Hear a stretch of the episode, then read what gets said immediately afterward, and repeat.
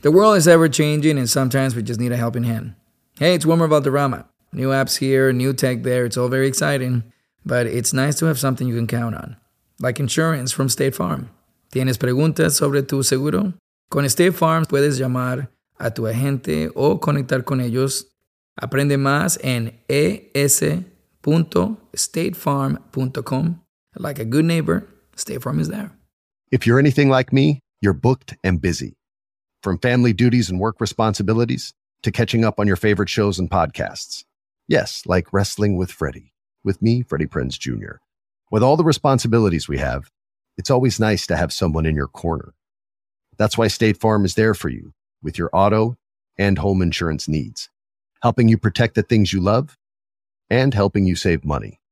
Like a good neighbor, State Farm is there. Call or go to statefarm.com for a quote today. State Farm, proud sponsor of the Michael Tura Podcast Network. This is an official download from thecustardtv.com. Welcome to another fantastic instalment of the Custard TV uh, podcast. Uh, my name is Matt. I am the co-host of this here shindig. I'm joined today by um, Michael. How are you, Michael? Hello, I'm good, thank you. Uh, and we were meant to be joined by uh, Sarah, but she's gone down with a bit of a, a, sore throat, so we wish her all the best. She has uh, contributed some thoughts to some of today's shows. Uh, but our second special guest today is one uh, Mr. Luke. How are you, Luke? Hello. I didn't want to do this this week. Uh, I should say Happy New Year to Michael. How how how's the new year been to you so far? A hit and miss. Um, this week I was offered a job um, which I accepted, and it's a bit better money and a bit more opportunities, which is good. But then the next day, we got a gas and electric bill saying our money's going up from eighty-eight pound a month to two hundred and nine. Oh, whoa! so my new new money's gone before it's been spent or earned. And have you? Because wow. I did see you having an interaction with your energy company on Twitter. Did they? did they? Were they able to sort anything out for you in the end? No, they've not even replied. I looked on on their interactions all day, and it was just a generic. Oh, let's see if we can help you out. Please DM us and blah blah blah. But they were sending that to like everyone who was outraged by over hundred percent. You know what's? I mean, that's terrible. That's terrible news. But it's also terrible these might be the last four TV shows you ever watch. it might and be. that's what I don't like the idea of. Luke and Matt. This could be a podcast. A podcast? Don't you have to be some sort of whiz kid to do those? Uh, definitely not. Anyone with a computer can make one. Talking telly. Use your ears and trust them. This is the Custard TV podcast. Yes, that would entertain me briefly. From thecustardtv.com. And Luke, the uh, the new site launched this week. I I, it, it, I was going to say I understand. I I, I, you know. know. yeah, how's, you've how's the feedback to... been so far to the new site? Well, I keep the microphone as far away from the speakers yeah, as I can, okay. so there should be less feedback. but yes, no, it's been very positive all the way through. So thank you very much to everyone, and thank you to those people who contributed things uh, to put on the new site. We've got loads of exciting stuff coming in the coming weeks, and even Matt is writing an article soon. So if he says it on here, that means I have to do yes, it. Yes, I can't edit that out. It's on there. now, Michael, do you have to send um, all your things by uh, typewriter? Now? Typewriter. It's going to have to be second class post. I say you'll have to find out if your local library has a fax machine, or if my local library's open. Yeah it's the same URL. It's thecustardtv.com. We've got a brand new look, a brand new sort of ethos of speaking all positive about stuff and then using the podcast to say my real feelings on shows that I wouldn't normally cover, and uh, just championing shows from the past that we loved and getting a whole group, my group of great contributors and writers to talk more about the shows they love and new contributors as we go. There's also a brand new page to look at um, what's on in January. That'll be going on February, March, April, May, every every month of the year. The coming up page, the coming soon page is now called Upcoming TV because that sounds better than coming soon because nobody knew what that was. And uh, that's got everything in an A to Z list of what's coming up, what's been put into production, what's been renewed, what's been just commissioned by not only the BBC and terrestrial TV but the streamers as well There's tons of stuff on the site now if you want to have a look. And this podcast will be there. There's a new podcast every Tuesday from now on. Matt's Again, no this week, pressure. I thought I'd have a week off. We got stuff we were doing, and then I got pulled in. I pressed the uh, break if emergency Luke button. So yeah. So this week we have got Rules of the Game, which is a new four-part uh, drama from uh, BBC, starring the very busy at the moment Maxine Peake. A new game show on ITV, Ant and Limitless Win. We have got Channel 4's new comedy drama Screw. And we have got uh, from Disney Plus the reimagining of The Wonder Years. Uh, so let's start with uh, rules of the game. I I will set this one up, even though Luke's Thank just God. watched it. this is a new, um, as I say, drama. It's set in the corporate world around a company called Fly Dynamic. As far as I understood, a sportswear company. It starts with a a, a much loved Luke special where we Good get get those back in 2022. I missed them for a week. Does the Luke special include things where there is a uh, you know, it's it's a flashback, but then they go back to the to the, so they yes, it intersperse it. does. I don't Okay. discriminate.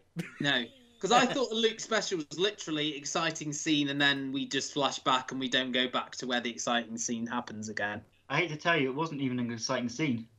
no, it wasn't a particularly exciting. or you know a flashback sort of anyway yeah so we learn that there has been a murder at the headquarters at fly dynamic we have got the police investigation and their main interviewee is sam thompson uh, maxine peake's executive who reiterates the plot when um, she's been asked to start from the beginning so she does it sort of starts with the introduction of this new HR employee, uh, Maya, played by is it Rakhee Thakrar? Is that the actress's Yeah. name? Yeah. Uh, who was previously in EastEnders and Sex Education, I believe, as well. Her first sort of task when she comes into the company is to deal with this long-time employee called Tess, who has sort of got a complacent attitude to the workplace.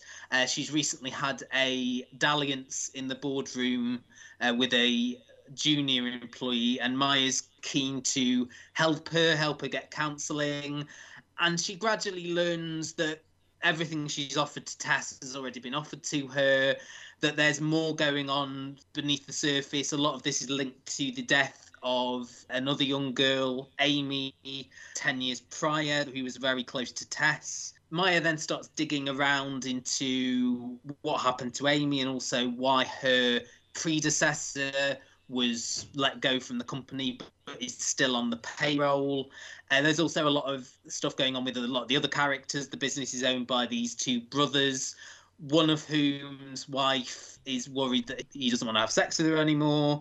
Uh, the other one seems to be taking a bit of too much of an interest in Maya. Their mum is played by uh, a scenery touring Alison Steadman. There's also a story going on with Maya where she's fleeing an abusive ex. There's a lot going on here. And she's Luke- got one of them horrible cats. Yes, um, which Sarah's got something to say about in the in a moment. We should say Sarah has, has sent in her thoughts about uh, rules of the game, but Luke's literally just hot off the presses watched this, so I want your immediate thoughts, Luke. Okay. Uh, Michael, what is the name of your gas and electric company? EDF. I reckon Maxine Peake must be with EDF. because why the hell else would she have signed up for this? Was watching this. Shall I tell you why, Luke? Why? Because I Why? I because I read the press pack. Go on, I don't even fi- to do. It was filmed ten minutes away from where she lives. I think that's Oh, the main Christ. reason. Okay. She said she was able to walk to the polling station after she finished filming. Wow, okay. I just found this completely in- intolerable. I can't find any redeeming features. Everybody in it is just awful, but not in the sort of, oh, aren't they awful, but you're interested in them sort of way. They're just awful. Everyone's got a snarky comment back to each other. My thing about people not talking that way rears its ugly head for the first time in 2022. I just, I didn't know who this was for.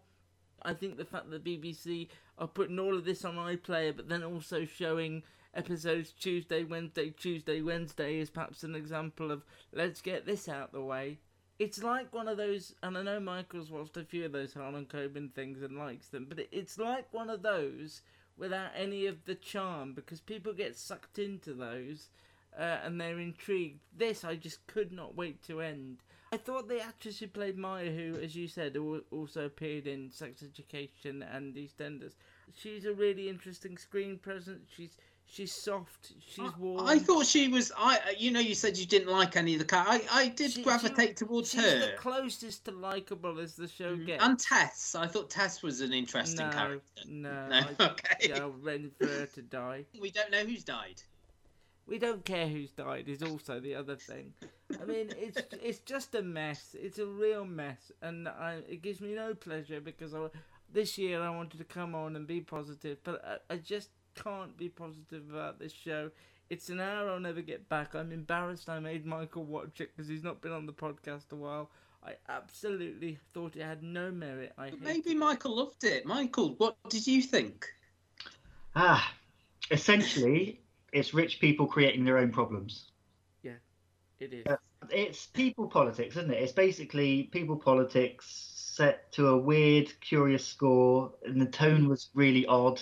There's something I didn't understand. That there was such a disparity between certain things. It's they're saying it's a small town where they are, and yet the offices were massive, probably yeah. bigger than the small town they're claiming to be in. It's, it's, it's well, they're probably the hub of the town. Perhaps that to me it was it was really weird that Maya was living across the road. She's just moved to this new town. She's moved into a new house, and her house is across the road from one of the owners and his wife, and they're all having cheese club, and it felt like, is it Cypress Creek in The Simpsons where they moved to Hank Scorpio, yeah. where it's like a little almost like corporate village for the employees of this.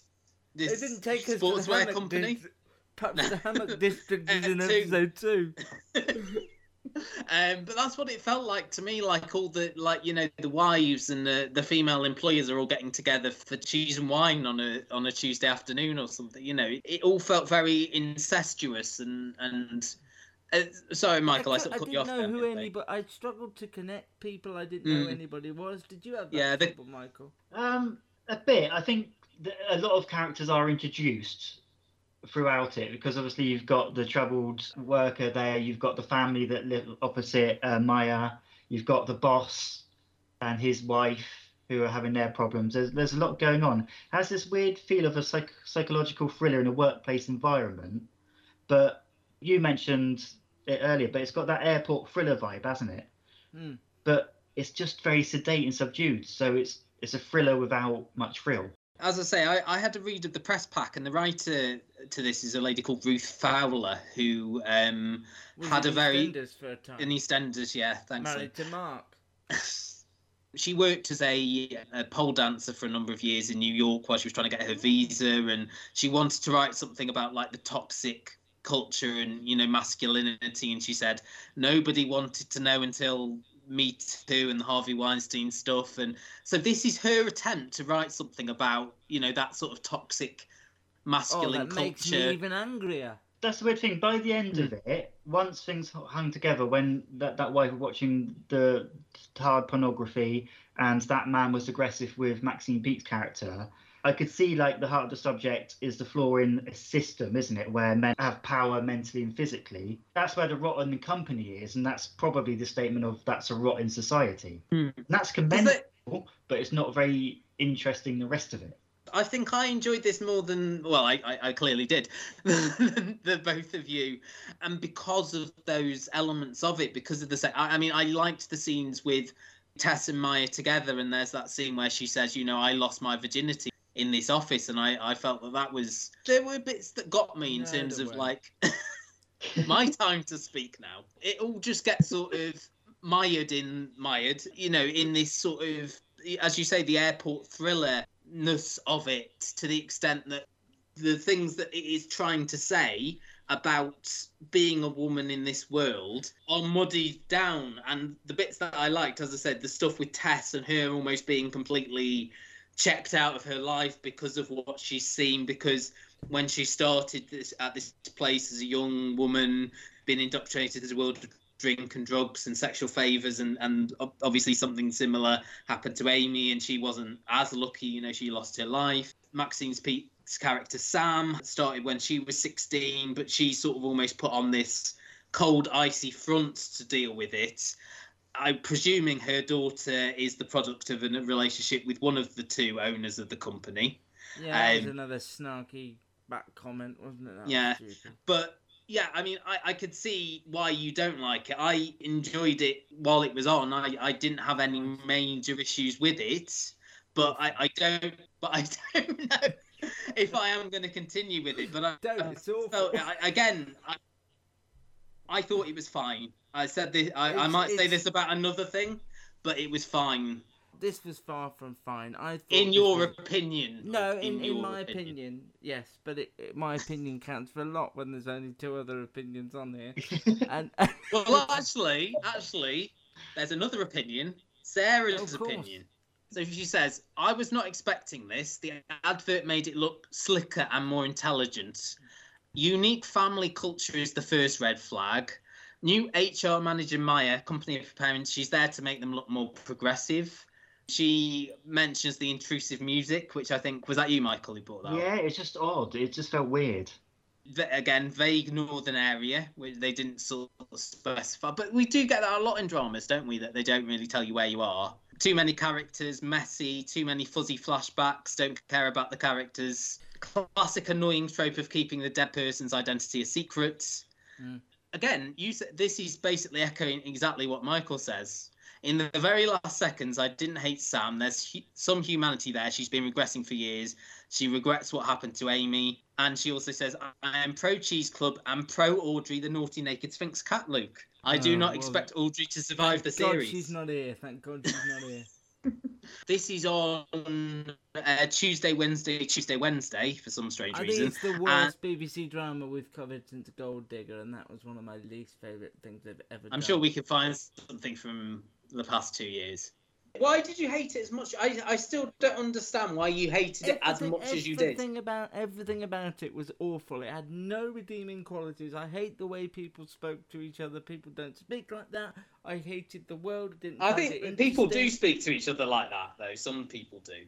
There was a lot. I, I'll tell you, there was a lot of um, expositional dialogue.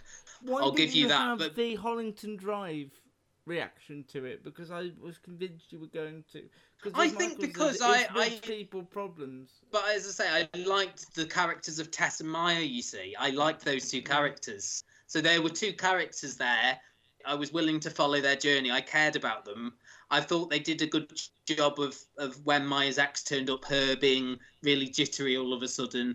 I, I think a character like Maya does exist in the, you know, someone who wants No, to I do. I agree with that. I- But all the snarky business. I mean, there's a line where they say they don't even know what the company does. I mean, that's ridiculous. Who says that?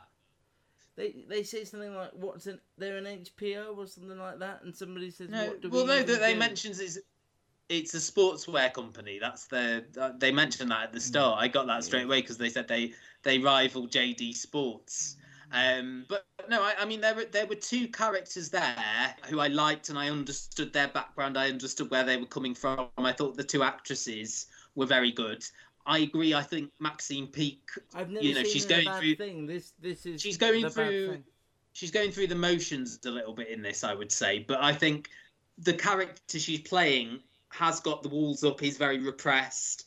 Mm. And that's possibly the issues you had there is that she's she is holding back, but that is part of the character. I, I, I think I didn't like any of the thriller elements of it, but No. I think there were bits there that possibly and again we go back to the writer's vision being very different to what actually ends up on screen. I agree that there there are elements of that middle classness that I don't like, but those characters are presented almost as the villains in this, which which makes sense to me. I think if it explores the patriarchy side more and the issues there and has Mm. less cheese parties, then it might it might uh, develop into something good. But I think because it's got that psychological thriller vibe, enhanced reality to it, that's going to nullify the message of. It's what it's trying possibly to because oh people won't want to watch just a drama that's about that. We need to so. put more, you know, of these elements. You know, there's every every so often he says, "Why have you employed her? She's asking too many questions." Things, and I didn't like that, but I, I, I, I liked the bits where it felt more like there was character stuff going on, and I did feel there were bright spots in here. I can understand the bits you took against, but I, I the sort whole of thing under- was a cheese party for me. when you told me about what the writer's background was, Hmm. that makes me even more angry because that's an interesting story that I don't think I've seen. Hmm. Well, she's written a screen. book. She's written a book about it, Luke. So if you want to buy that, This is just a generic thriller in thriller in the thriller machine. This isn't anything special. So I, I- didn't know the writer, but if that's Yeah, a it- backstory, put that on screen. I'd watch that and enjoy Hmm. that, and you could speak more truth in that. This was just a generic office-based. but again, I don't think they would put that on BBC on a on 9 p.m. That would be a, like a BBC Three 10:35 on after the news. I don't think that the BBC would have courage enough to put that story on 9 p.m. on a Tuesday night.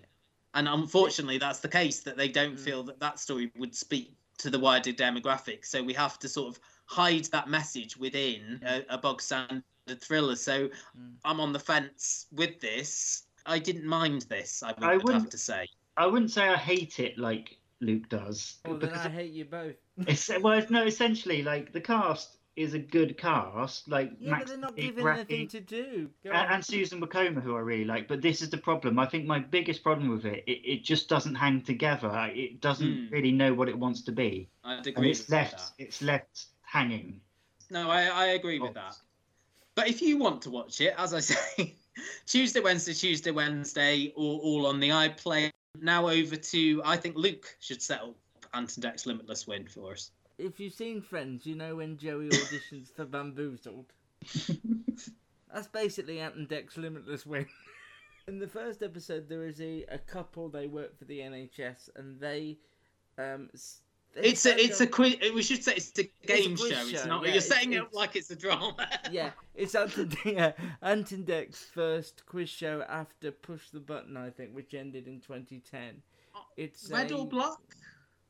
2011, 2013. Because mm. they are pushing it as Ant and Dec's first new show in over a decade. Not for, forgetting that the last one, I'm sure, was Red or Black, which Yeah, was but- horrendous. But I'd forgotten red or black, so you can't blame ITV for that either. It's quite a tricky one for me to set up the sort of the rules of the game, as it were. the USP of this supposedly is that there is a limited amount of cash they can win. Unlimited. Unlimited cent of cash they could win. I wasn't prepared for the show this weekend. Unlimited ladder of, of money they could win. There's like a ladder that just goes up to the sky. They're in a set similar in a way to the million pound drop. That sort of set reminded me of. So there's Ant and Dec and the couple in this case were NHS workers, and it's the sort of questions where you're asked, like how many flags and. It, all the answers are a number, aren't they? All the answers are and they number. have to dial along using a dial to lock in their answer. They've got lifelines that tell them that they can use. They can use. You forgot about the them getting lives as well. I can't set this up. It's unbearable. Okay, so The do you want me to give it a go? Because I because I didn't find it as complicated as everyone else seems to have found it. So, two contestants come on. As as Luke said, there's a la- there's a ladder of money that resets after every question into higher and higher amounts. They start by answering questions. Every right answer they get ends them five lives. Once they've had a minute of those questions, they get those lives to play with. The question each time is a number they can give a number which isn't accurate for every number that they are off that Oh number they God, lose a life but if they go over that number then they're out of the game. So they can't go over the number that is the answer to the question. If they get a right answer they win the money that they've gone over on the ladder and they get more lives they can cash out at any time what about as the Luke- Wicked Wango card? and, and as Luke said, they get various lifelines which help them narrow down the answer that they get. I think that's all the rules. Sorry, Matt. Um, could you repeat that? I didn't hear that. No, there's a And it is complicated. I've drifted off while you were doing that, and I appreciate you doing that. But it, But that that's not- I didn't find it that complicated. It's not that it's complicated. It's just that it's dull. It's just an incredible. I mean, you're the Hmm. quiz show expert. I Am I? think, Well, well, especially on this podcast, I think Hmm. you are. Did you find it a fascinating quiz show that you could play along with? Is that why you watch them to play along? there's several sort of things you you get from a quiz show and i think we talked about the last quiz we talked about i believe was gordon ramsay's bank balance Yeah, them were the days. Glory days. um there is that sort of play along at home element which this didn't have because the questions were designed the answers to be guessed for the most Mm, part mm. because they're all not unless you know when jeff bezos founded amazon. 1984. then you know you are guessing for the most part you know how many items are in a full english breakfast for example? I bet you got that one didn't you luke I did. Forgot the pudding because I never normally have it. you know you can't play along at home because those aren't questions that most people would know the answer to the other thing is that sort of relationship between the host and the contestants which i don't think again this mm. had No. it didn't make the most out of Ant. Ant and Dec are, you know, some of the best hosts on TV if you give them the right format. But I don't think they're right for a game show because you can't really get that energy out of them. They can't really have that banter back and forth that, that they're known for, and it is their skill because they're having to interact with the contestants. And I think that's mm. why they've never had a game show format that's worked for them because they don't really work within the confines of a game show. As you said, Luke, the set is very basic, the visuals are very basic. I thought one of the production companies would be Syco because the opening visuals were doesn't very exist anymore, you know. Oh, does it not? No. or or what or some something linked to Simon Cowell because the visuals were very much old X Factor, weren't they? They were like the ones that flashed up at the beginning where it was like unlimited money ladder. It felt like it should say it's time to face the music. Time Um, to face the ladder, yeah. which just sounds Um, like it's like a yeah. DIY show. just underwhelming really for me. I, I can see why people were easily confused by it. I mean, we're talking we were talking about an article that you shared where people have accused the two contestants of being acting actors because they didn't react to winning uh, five hundred thousand They had pounds. no. Re- that was the other thing. They had no reaction. Like Ant and Dec, who were bona fide millionaires, were really on the edge of their seats on the set at different times, and they just had no reaction at all. But I got the impression that they were still wondering, should we go on? And you know, not every. I, I think not everyone has that TV show reaction that they cra- that they were craving. But I, I suppose the other element is caring about the contestants, which I did, and I felt that they came across as likable, even though if they didn't really give as strong reaction. And I think they needed to start with people who you were rooting for, who worked for the NHS. So that made sense to me. But it's forgettable, and, and I think there are much better game shows out there at the moment. Uh, what about you, know that- Michael? Well, essentially, the quiz show format by nature is coming up with different, more convoluted ways to ask and answer questions, isn't it? I would just rather go to a pub, record a pub quiz, put it on telly. I, I love answering questions, and I love that element of it. But What's when your favourite question to answer, Michael? Oh, I mean that one, the one you just said. Oh wow, okay, all right. I came out the gate strong. Once you do the lives and the lifeline mm. and this and that, I know they're doing it for dramatic purposes, and I, and I mm. know all that.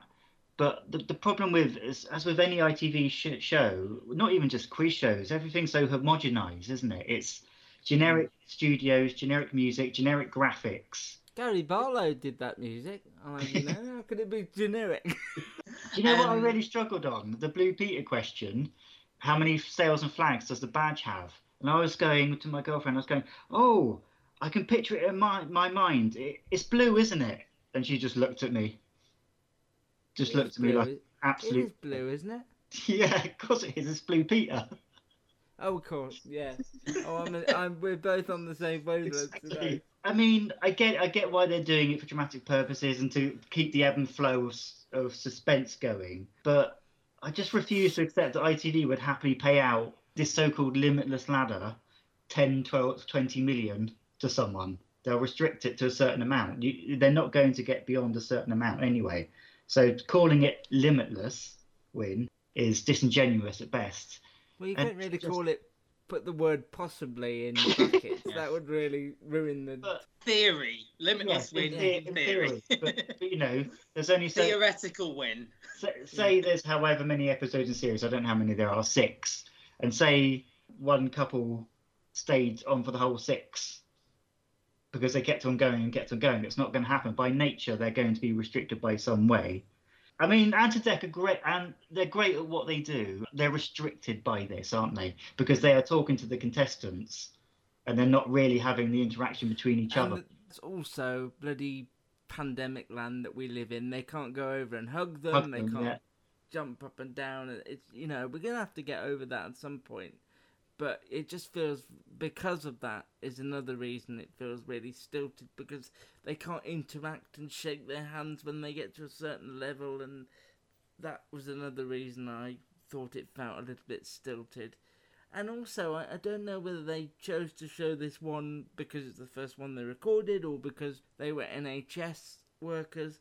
But the reason I tuned in, well, was because of we were recording it on the podcast. But the other reason I'd be tuning in would be to see somebody get a limitless, a, a crazy amount of money that no other game show has hmm. achieved. And this first one didn't use the show to its best. You know, if if, if they'd seen somebody win ten million on the opening episode, that would that would have been properly exciting. The problem is you would have been there forever. it would have lasted like 10 episodes, wouldn't it? That's the problem. Yeah, because this also- was almost an hour, and Yeah. you know they were on for the majority of the show. The second lot of contestants had barely started, and they'd only got up to the five hundred thousand pound The, the, other, the other annoying thing it does, and a lot of quiz shows do this. You ever heard the phrase, the more things change, the more things stay the same? And while we love the excitement of new things, it's also nice to have the reliability of something constant. Hey, it's Wilmer Valderrama, and when it comes to insurance, State Farm is a good neighbor you can count on. Solo llama a tu agente. Another way State Farm helps is by supporting the creators and storytellers of the My Cultura Podcast Network family. Con la ayuda de State Farm, estamos ayudando y asegurándonos de que nuestras voces sean escuchadas. Como un buen vecino, State Farm está ahí. Aprende más en es.statefarm.com. We started our company, Girls Who Do Interiors, before we even graduated design school. And we turned to Chase for Business to build along with us. They had everything from banking to payment acceptance to credit cards all in one place. And with the Chase mobile app, our business is wherever we are. It's made for business owners who build to inspire. Learn more at chaseforbusiness.com. Make more of what's yours. Real customers compensated. Chase mobile app is available for select mobile devices. Message and data rates may apply. JPMorgan Chase Bank and a member of the FDIC. Saying, to ramp up the tension, does that annoying slow climb up the ladder where they're going, just go up one more, just go up one more, and the music going boom, boom, boom as they climb up the ladder. It adds zero. Don't besmirch the work of Gary Barlow. I don't think he knows how to do drums. I think he's just a pianist. But um, but yeah, I thought it, it lacked any of the tension, and and what the main thing it lacked, and the main thing you watch Ant and Dec for is the fun and the camaraderie and the the sort of joy of seeing because they when they are good they are unbeatable as Matt says. It's sort of and- schoolboy humour, isn't it? A lot of what they do. It was almost like they would be asked to play grown-ups here, and they're very Mm. childlike in a way. Yeah, yeah. And- it did and that's the remind me most of the Million Pound Drop. I Even that it- I quite liked. That had more tension to it in a way, isn't Yeah. it? Because that's got that sort of running about the studio. mo- yeah, and you physically see them lose the money, so it has more impact. This I thought lacked any Hmm. Oh, impact. I was just going to ask, are there? I mean, I know you quite like that sitting on a fortune, didn't you? That was on with Gary Lineker, but I, I wasn't a massive fan of that. I, I didn't mind that. I didn't no, mind that. Michael, are there any sort of game shows that you enjoy? Any sort of recent ones, or I mean, if there's a game show on, I will always watch it because I Mm. like the question element of it. And that's Mm. why I say, like, you know, I know it's not going to make good TV, a pub quiz, Mm. but you know what I mean. Uh, Is that I understand why they have that need to try and Mm. complicate it. I I got the rules within three or four questions. Mm. Like I was like, oh right, I'm with it now. But it doesn't stand out enough from other quiz shows to go. No. Other than the fact it's asking questions. They have billed that as this is the unlimited uh, jackpot, isn't it? That's what they're billing it as. You know, this is the the USP of this show is the amount of money we could give out. It's yeah, it's promising something yeah. that they're not really going to deliver on. Limitless win Saturday nights at around sort of half past eight, I believe. Yeah.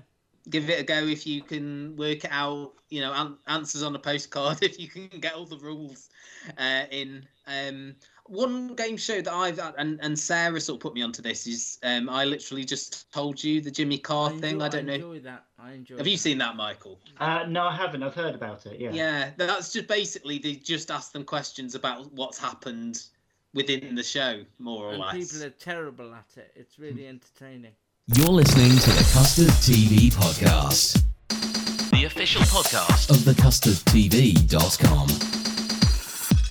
Right, Luke's gone off somewhere. I don't know where he's gone, but I, I assume he'll be back in about half an hour's time. Next up uh, to talk about then is Screw, which is a new six part drama slash comedy drama, perhaps, on Channel 4. It's written by uh, Rob Williams. He has worked before on quite a lot of soaps and continuing dramas. Also wrote something called The Victim in 2019, which was a BBC drama. I don't know if you saw that one, Michael. I Uh, don't think so. No. Scottish drama. Um, I'm trying desperately to remember who was in it now. I think Kelly MacDonald may have been in it. This is set in a prison and it stars Nina Sosanya, who uh, people will know from lots of things over the past uh, 20 years Teachers, Last Tango in Halifax. She's one of those faces you know, even if you don't know the name.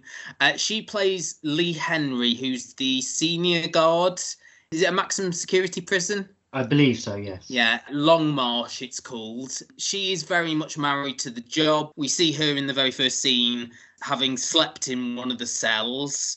The prisoners have got a lot of respect for her. She doesn't take any any nonsense. The first episode seen through the eyes of a new recruit, Rose Gill, played by uh, Derry Girls, is Jamie Lee O'Donnell. She very much is thrown in at the deep end it brings up several times that she's had no training, gets given different bits of advice from all of her colleagues. When she gets there, the prisoners haven't been out of their cells for two days. There's various little sub storylines going on. So, in this first episode, we have a new prisoner being transferred in, and one of the existing prisoners basically revealing that this was the man who abused him when he was younger. He was his swimming coach. There's also something going on with Rose that one of the prisoners seems to know her, and at the end we find out that she's maybe involved in something underhanded. Lee is possibly getting a promotion or possibly not going to be in a job any longer. She's being evaluated, and there's also something about her parentage some mystery around that. You know, she's she's lucky to get a forgery done of her birth certificate by one of the prisoners. That's just ge- generally, I think, what's going on this first episode. We've also got some supporting characters here. We've got Stephen White as Gary, who's this almost like a Jack the Lad character, quite cynical. We've got Ali, who's almost like the bright-eyed one, the most sort of positive one, and we've got an older guy called Swiss, who is called Swiss because he doesn't get involved with any of the fights. Michael, what did you make of it? Well, my immediate impressions, what I first liked about this is we are essentially in the same position as Rose, literally walking into that prison and seeing everything unfold around and feeling quite uncomfortable by it all. At first, we she seems like a fish out of water. She's getting no respect or help from Lee, and it's all chaos. And the show perfectly, I think, encapsulates the chaos and unpredictability of a prison very well. People will come in out of shot, people will talk over each other, things will be kicking off over there, and we are essentially Rose, just going, "What is going on?" it's a very strange. It it reminded me of Dark, uh, No Offense. Yeah, that's what I felt as well. You know, I've written down no offense, but in a prison. And Sarah actually, in the note she sent in, said it's very Paul Abboty as well. I think it's because of the mixture of dark humour and the fact that it does touch on serious subjects. It can be talking about, like in this episode, child abuse, one moment, and then there's a African bullfrog hiding in the cupboard the next minute, and it's Mm. it, it's that mixture which I think is good, and I think some shows when there when there's an extreme of tone straight away, it knows its identity and straight away you know where you are with the cast and it's a strong cast. Like Nina Sosanya I've been a fan since Casanova. I just think she has a really big presence in it. Jamie Lee O'Donnell does kind of have a good mixture of being a fish out of water and also being very confident and there's an undercurrent there that we're not sure about with her it's a weird one this because I did watch this on, on the on the TV and it just it didn't leave me cold but I wasn't uh, overly taken with anything, if that makes sense. Some of the humour I did, like the bullfrog thing, didn't really work for me. It was very bits and bobs going on here and there, but the the only sort of stories that they look like they're carrying on are, are the stuff that's going on with Lee and her promotion and her not wanting to reveal too much about her life and her parentage, and then what's going on with Rose and, and possibly her background and what someone has asked her to do. I think the thing I liked the most was, as you met, as we mentioned, the child abuse story, which I think was was mm. really well done, but didn't have like a load of time devoted to it, which I know is is the point of this that there's so many different things going on in a prison at the same time. But I thought that was really well handled in the couple of scenes we've got with this lad who's clearly suffering still. You know, they find this knife, and, and it turns out that he wants revenge against this guy. And then they have this confrontation in, in the showers where he says, Of course, I remember you, but he doesn't at all because he's just one of many victims. And I thought that was so affecting. Yeah. And then, like, the next scene, you'll have something with, as I say, like a, a bullfrog or something else like that. And i or the the guy who's caused this massive riot because or like this massive um all the the guards coming to him because he's got a knife against someone else's throat because he wants to know why something's not on the menu in the prison anymore. You know it didn't hit the same way as as something like no offense which i think handled that sort of balance of tone better. The characters in that felt more well drawn here. I felt, aside from Lee and Rose, I felt all the other characters were almost very much stereotypes. I don't know. Did you feel that? There's an element of that, like uh, Gary Campbell's character, played by Stephen White. It, it, it's very lad, blokey, you know, the standard guy at work who mm. nobody likes, but everyone just tolerates. He, I mean, he's almost very like a um, Ronnie Barker's character in Porridge in a way, isn't he? He's yeah. very much this is what, although he's one of the guards rather than one of the prisoners. It's like this is what goes on in this prison. You know, like at it. You know, he's very misogynistic, as as Rose says. You know, she's been in all these underpaid jobs, all these horrible jobs, and there's always someone like that in the job. But when you say in terms of like the child abuse storyline, the, the shower the shower scene in particular, mm. I think it's probably partly purposeful that. Well, obviously, I, I don't know. I've only seen the first episode whether that story evolves anymore, but it probably doesn't. No, is is the fact that it was quite affecting and it didn't have much screen time, but mm. what hmm. was there was effective. And I think that sums up. We are kind of looking at it from the staff's point of view to an extent that all this is going on and they're seeing snapshots of all these people's characters and problems. And so from one scene to the next it'll be someone else's and the next episode it'll be something else. Mm. and it's probably better to do it maybe in the short time that they gave that. I'm sure there'll be bits of it throughout the series but not much. Mm. than say let that roll on for three four five episodes when they've effectively told the story well enough in that snapshot did you feel then that you cared about these characters? Because I, I, I really, I felt I had this distance from them a little bit. You know, it's not that I didn't believe them. I thought Nina Sosanya's performance was was very strong, and it's great to see her like in a leading role rather than being part of the ensemble. But I didn't feel like I'd sort of connected with anyone by the end of the episode. I know what you mean about stereotypes. I wouldn't say I hmm. left the episode feeling a, a particular warmth to anyone. I, I mean, I'll, I'll, watch the rest of it because I like the fast-paced nature of it, and mm. I, I, mm. liked the fact that they're clearly going to touch on some dark subjects, and hopefully they'll handle it as well as the child abuse one. But in terms of like individual characters, obviously there's the undercurrent of what's going on with Lee, and obviously she leaves her home at the end of the episode and ends up back at the prison and spending mm. night in the prison, which we they... saw she had done the night the night before, really yeah. as well. She feels much more comfortable there than she does anywhere else, and I think that's what they're saying. That job defines her, really, isn't it? That's that's what they are saying is this is where she feels comfortable, and whether this that's is now being threatened. Yeah, whether it's analogy as as also that her mind is a prison as well, because Mm-hmm. obviously there's something going on, but we're not quite sure of her past. You could pick holes in any program. That's what we're here to do, there, Michael. That's sort of the concept of the But podcast. you know what? I'm, but, but um, the thing that I wasn't picking holes in is necessarily the script or the performances, because generally I thought that was very strong. Hmm. I was worried about her uh, uh, Rose Mhm. walking around with earrings on.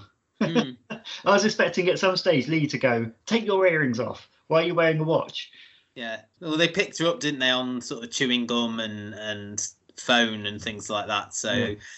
I felt as well that Rob Williams, the writer, was trying to make a comment about underfunding in prisons and, Yeah. and that sort of thing. I mean, there's the comment when she starts that they haven't had enough staff to let the prisoners out of the cells for the last two days. Obviously, Rose hasn't had any training and, and doesn't look like she's going to get any. So there is some commentary there. And I, I felt that maybe they wanted to do a little bit more. But just to me, I think the, the comic elements felt a little forced. The more dramatic moments worked for me.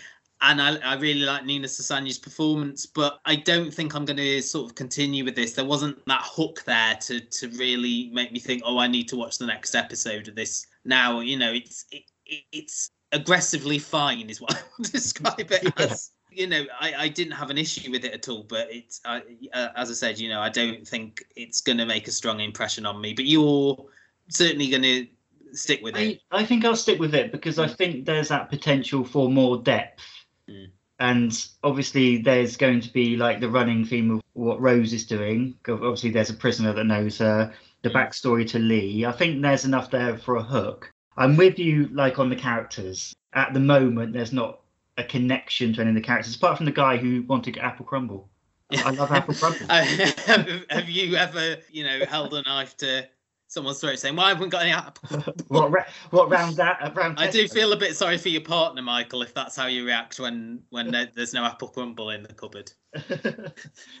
Truthfully, give me no offense series four any day, but that's been and gone, and they are trying. I think this has been commissioned to be something in the same vein as that. Mm. Because I don't. Did you watch Wolf at all, Paul Abbott's last series that was? I watched a couple of episodes, Mm. and I really struggled with it. Yeah, and I again I felt that there wasn't that sort of overarching story that No Offense had. I think that was the key to it. That you know you did have these stories of the week, but you also had you know they had like the almost like the the serial killer story in the first one, which turned out to be her partner, and then the the slavery storyline, and then the stuff with the politician in the third series. They had something that you were following every week, and you know, Screw doesn't really have that, or nothing that I'm that interested in.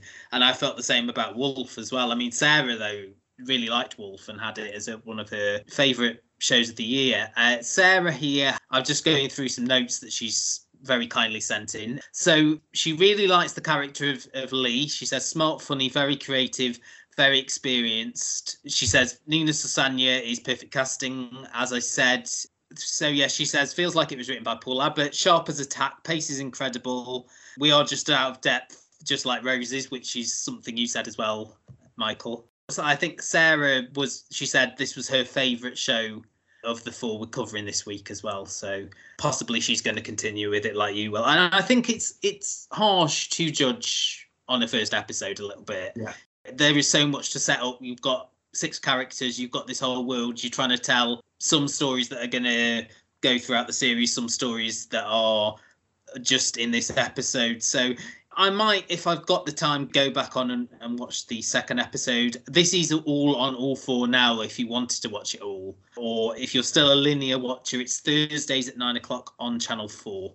Okay, so finally today we are going to be talking about the Wonder Years. This is the reimagining of the uh, series from the 80s and 90s. This is on AB or has been on ABC in America and is showing on Disney Plus in the UK. Did you ever watch the Wonder Years, Michael? Yes, I you did. Yeah, I mean, I think I was pretty much the perfect age when it first came out. It was like a comfort blanket in my youth. I absolutely loved the original Wonder Years, so I was really surprised. Oh, actually, I should I be surprised because they remake everything? Although, would they class this as a remake, rebrand? I said reimagining. But there you go. Yeah.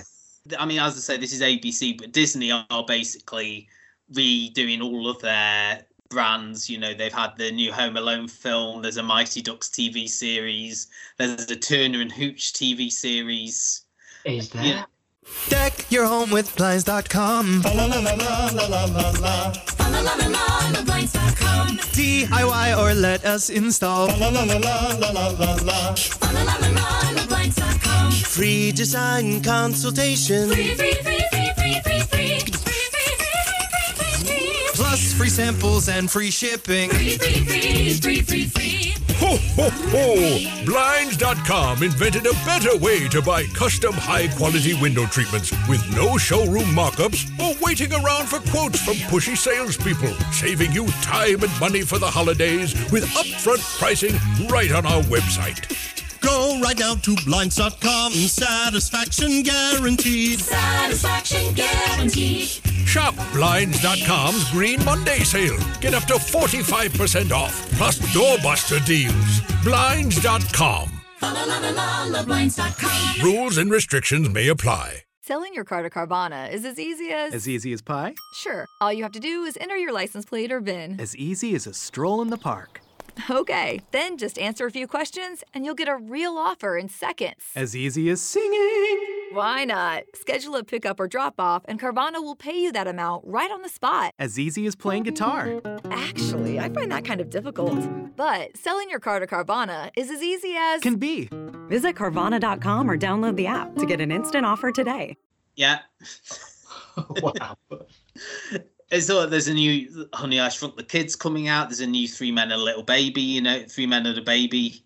Um, babies tend to be a little. The original was 88 to 93, so yeah. you know you would have been what 8 to 12, 8 to yeah, 13. I think I probably watched it when I was about 10 or 11. Yeah. Mm. Was it Channel 4 over here? I'm convinced it was. Probably about. I'm sure about tea time. I never sort of religiously watched it, but I remember sort of beats from it. Obviously, remember uh, Fred Savage, who directs, I think, quite a lot of this this new series. Uh, certainly directed the the first couple of episodes. Who he was uh, the lead, and and I do remember his crush being Winnie Cooper and their um, romance over the years. So this focuses on a uh, middle class black family. It's the same era. It's it's the late 1960s as the original Wonder Years. Uh, it's set in Montgomery, Alabama. We see the life, uh, the the world through the eyes of Dean Williams, who's 12 years old. He's played by an actor called Elisha E.J. Williams.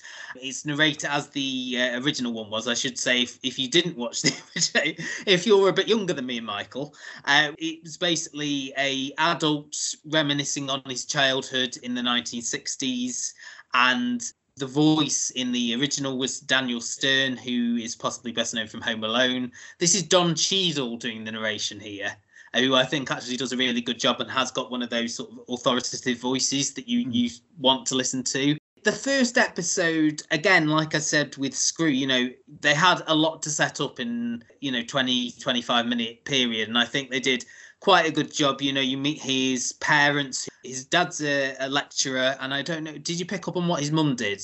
I can't. I didn't. Because they say. Uh, no, I think they're both professionals, though, aren't they? I mean, they are, and and this is sort of the time where they were trying to get rid of seg- segregation. Dean and his friend used to go to an all black school, but now they've been integrated with the white students and they've started at a new school. Just like in the original Wonder Years, Dean's got a crush on a girl called Keisa. He's trying to get his baseball team to play a white baseball team for you know integration to take forward and and the end of the first episode is the death of uh, martin luther king uh, now i went on and watched the second episode of this michael and i much preferred the second episode oh, really? to the first i found this episode sort of washed over me a little bit the first episode and what were your views on it the thing about the original wonder years is the fact that it felt so pure and fun but there were life lessons sprinkled throughout it and when this opens, the, uh, uh, these are important subjects, of course they are, but and it's obviously a conscious attempt to put it on equivalence with our times now, but they're setting up the political climate and mentioning a pandemic. And my first thought was, uh, is this going to be as light-hearted? Is this going to be as almost like naive and sweet as the original? But as it just went on, I just think you can see the the lineage from the original to this. You can see that there's the, some of the same people involved because it has it's still got that nicety to it and that innocence to it, which I really enjoyed. It's very old fashioned because, as you say, they they have to be truthful to the original, be faithful, and have that life lessons learned every week type thing. And and I, I think this the second episode made me laugh more than this first one did. It was all about you know him and his friends finding dirty magazines for the first time, him finding his dad's stash of, or what he thought was his dad's stash of dirty magazines, and then finding out actually they belonged to his mum. So actually that was it, it was it was a much and felt very progressive in sort of exploring female sexuality as well and and him not really understanding that not everyone's parents were like his. His parents are quite open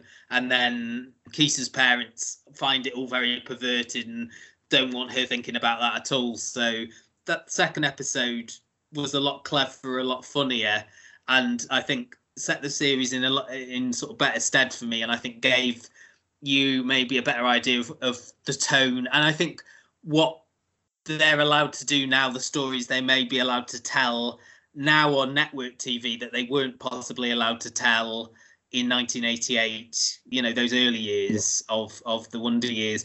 What made me feel really old was the fact that the original aired as I said in 88 and was set in 68 so actually if they wanted the same time frame this would be set in 2001 now oh,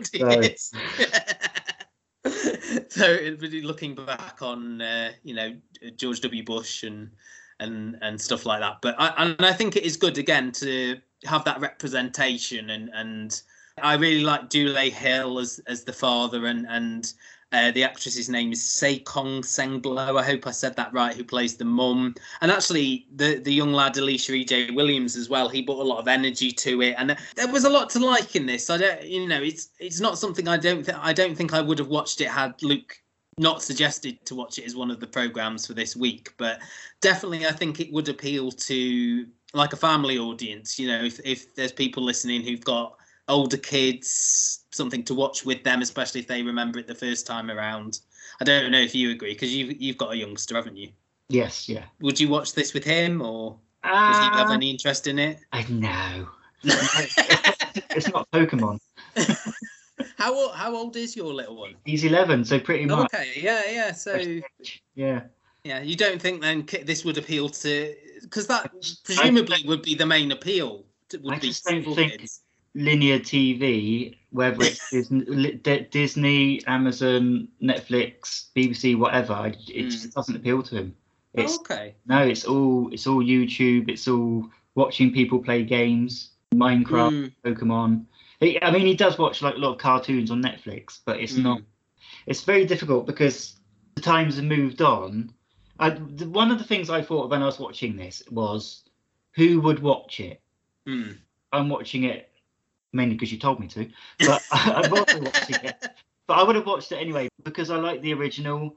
I like a bit of nostalgia, and this sets out everything it achieves to set out. It, it sets out nostalgia. It, it covers topics at the time. It covers adolescence but I'm thinking, is this more aimed at an older audience? Because I can't imagine 10, 15, 20 year olds accessing this and enjoying it in the same way that older people would.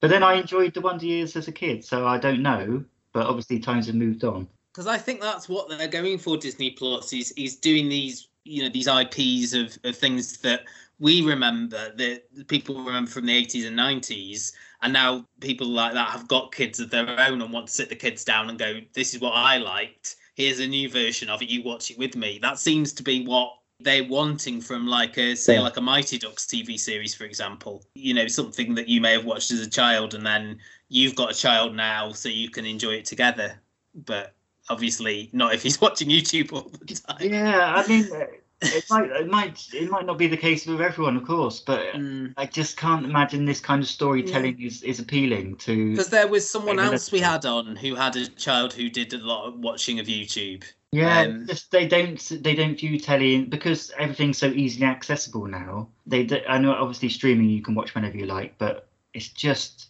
I don't know. I can't. If I showed him this, he'd be bored within two minutes. Really? Yeah. Just attentions. But I mean, my friend's got a 11 year old, and he it's a really weird one. He was when I stayed with him for a few days. He was watching. Do you know Superstore, the American sitcom? Are you I've aware heard of that? It's basically it's a it's an American sitcom set in a, a supermarket, and he loved that, and it's really strange. I think I, d- I don't think maybe you can sort of typify what a youngster will watch anymore because you know it's it's sort of it was like an American version of Trolleyed. I don't know if you remember Trolleyed, the the British sitcom. And it was bizarre just seeing him sort of invested in in like a 20 minute sort of very traditional sitcom. Uh, but then again, you know, he will, you know, he was very into like watching stuff on YouTube as well, which seems to be the modern thing. And you know, we've had many discussions on here about retaining younger viewers and if it, if that's possible with so many different options now on on uh, online. so the Well- Wonder Years, i- if you want to watch the Wonder Years, it is I believe it is all on Disney Plus now in the UK. So did you have something else to say? No, no, I was just thinking. Like, um, no, what I was going to add is just generally, as a rule, I don't like narration over TV shows. Okay. I suffered with Arrested Development, The Inbetweeners, because essentially it's not what's happening here, but essentially they're describing the joke that you're visually hmm. seeing, which is always my thing. So now, whenever anything's got no, constant constant narration on it, I'm a bit like guarded. But this didn't suffer from that problem. It, it's more not quite like Peep Show, like an eternal monologue. Something hmm. happened, and then he's processing it. You're hearing what's going on in his mind rather than what's going on the outside. So that's a different element, I suppose. It's sort of like the punchline rather than the setup, isn't it? Yeah. Because he's looking back on the scene we've just seen and saying, actually, looking back on it, this was probably the facts. Yeah. Um, and again, that was something that the Wonder Years was was known for, and you know, people would have gone, "Well, where's the narration?" If they didn't have narration, wouldn't they? There'd be a lot of there'll be a lot of awkward pauses. Yeah, exactly. No big intro either, which was one of the things I remember. The you know, um, little help from my friends, wasn't it? The whole sort of home movies. Yes. With yeah. the, with the theme tune, I think that's one of the things that I remember distinctly from the Wonder Years. Yeah, but I did find the Martin Luther King stuff really affecting because obviously it, it places you in a time, a, a moment in history that people know about.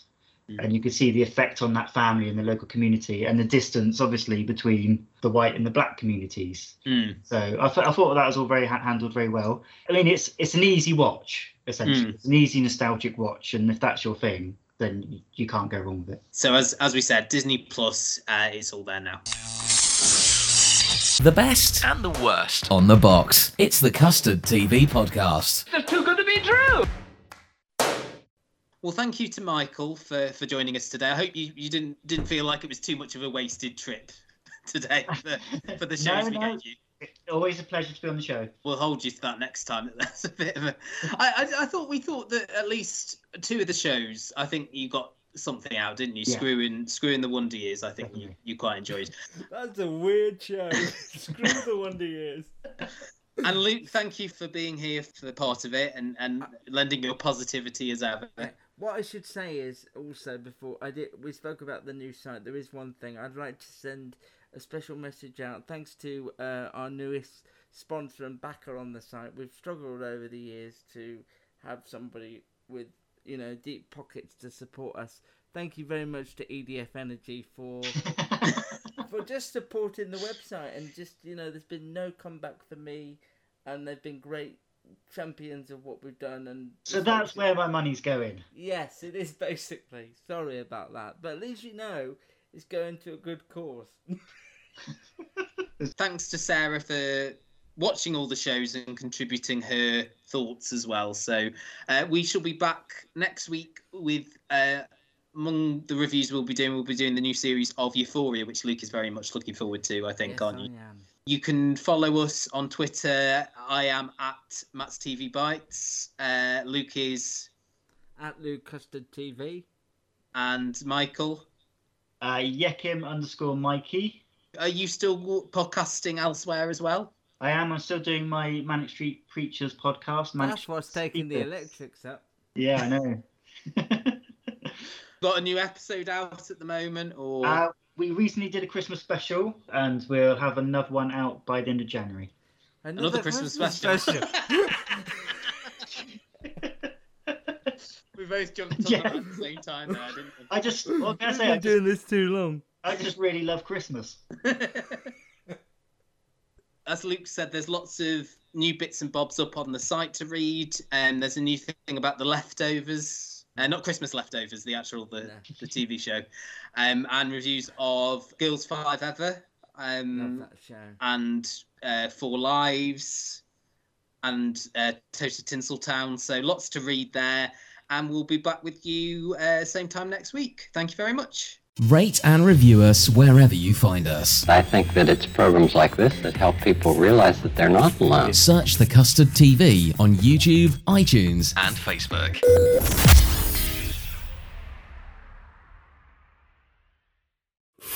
your home with Blinds.com. DIY or let us install. Free design consultation. Free, free, free, free, free, free, free.